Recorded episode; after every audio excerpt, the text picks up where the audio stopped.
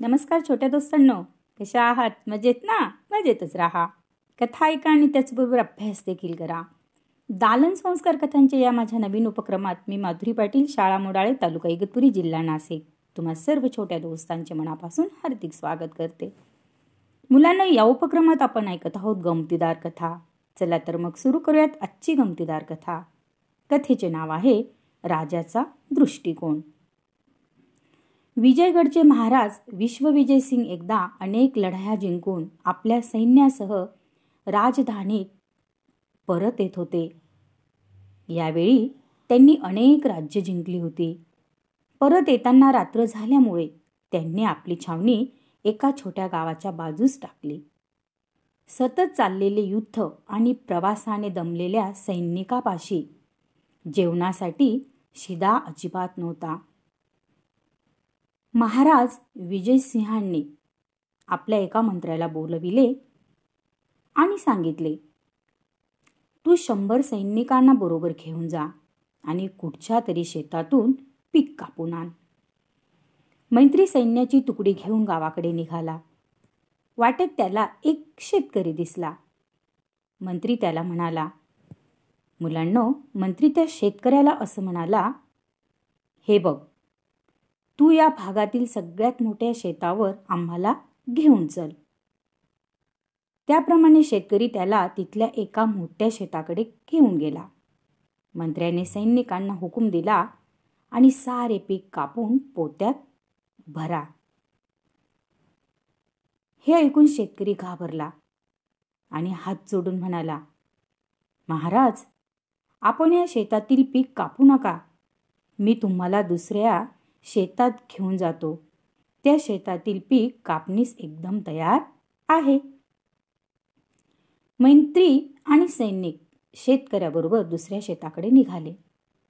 हे शेत त्या शेतापासून काही अंतरावर होतं आणि आधीच्या शेताहून खूपच लहान होतं. शेतकरी म्हणाला साहेब आता आपल्याला हवे तेवढे पीक कापून घ्या. मंत्र्याला शेतकऱ्याच्या वागण्याचा राग आला. बघा मुलांनो मंत्र्याला काय झालं? की शेतकऱ्याच्या बोलण्याचा राग आला. त्याचं कारण काय होतं? की तो शेतकरी मोठ्या शेतातून छोट्या शेतात घेऊन आला होता. त्याला मंत्री म्हणाला मूर्खा आम्ही तुला मोठ्या शेताकडे घेऊन चल असे म्हटले आणि तू आम्हाला एवढ्या छोट्या शेताकडे घेऊन आलास. ते काय शेत वाईट होते? की ते सोडून आम्ही इतके पुढे आलो.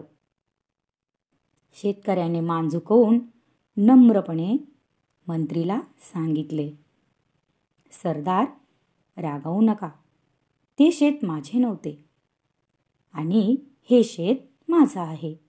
म्हणून मी आपल्याला इथे घेऊन आलेलो आहे. आपल्याला पीक कापायचं होतं.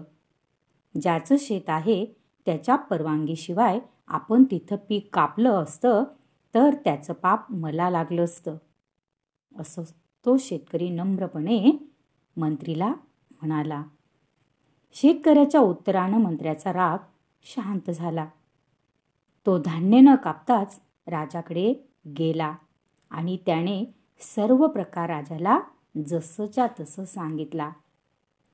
राजाला आपली चूक कळली. तो मंत्र्याबरोबर स्वतः शेतकऱ्याच्या शेतावर आला आणि त्या शेतकऱ्याला म्हणाला तू आमचे डोळे उघडलेस. दुसऱ्याचे वाईट करणे किंवा करायला लावणे या दोन्ही गोष्टी अतिशय वाईट असतात.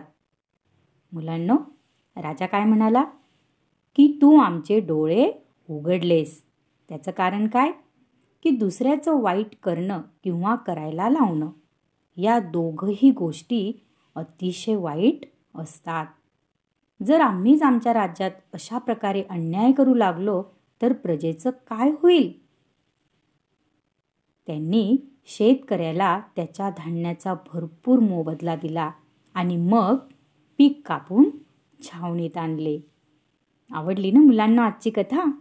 तेव्हा उद्या पुन्हा भेटूया अशाच एका नवीन कथेसोबत आपल्या लाडक्या उपक्रमात ज्याचे नाव आहे दालन संस्कार कथांचे. तोपर्यंत धन्यवाद.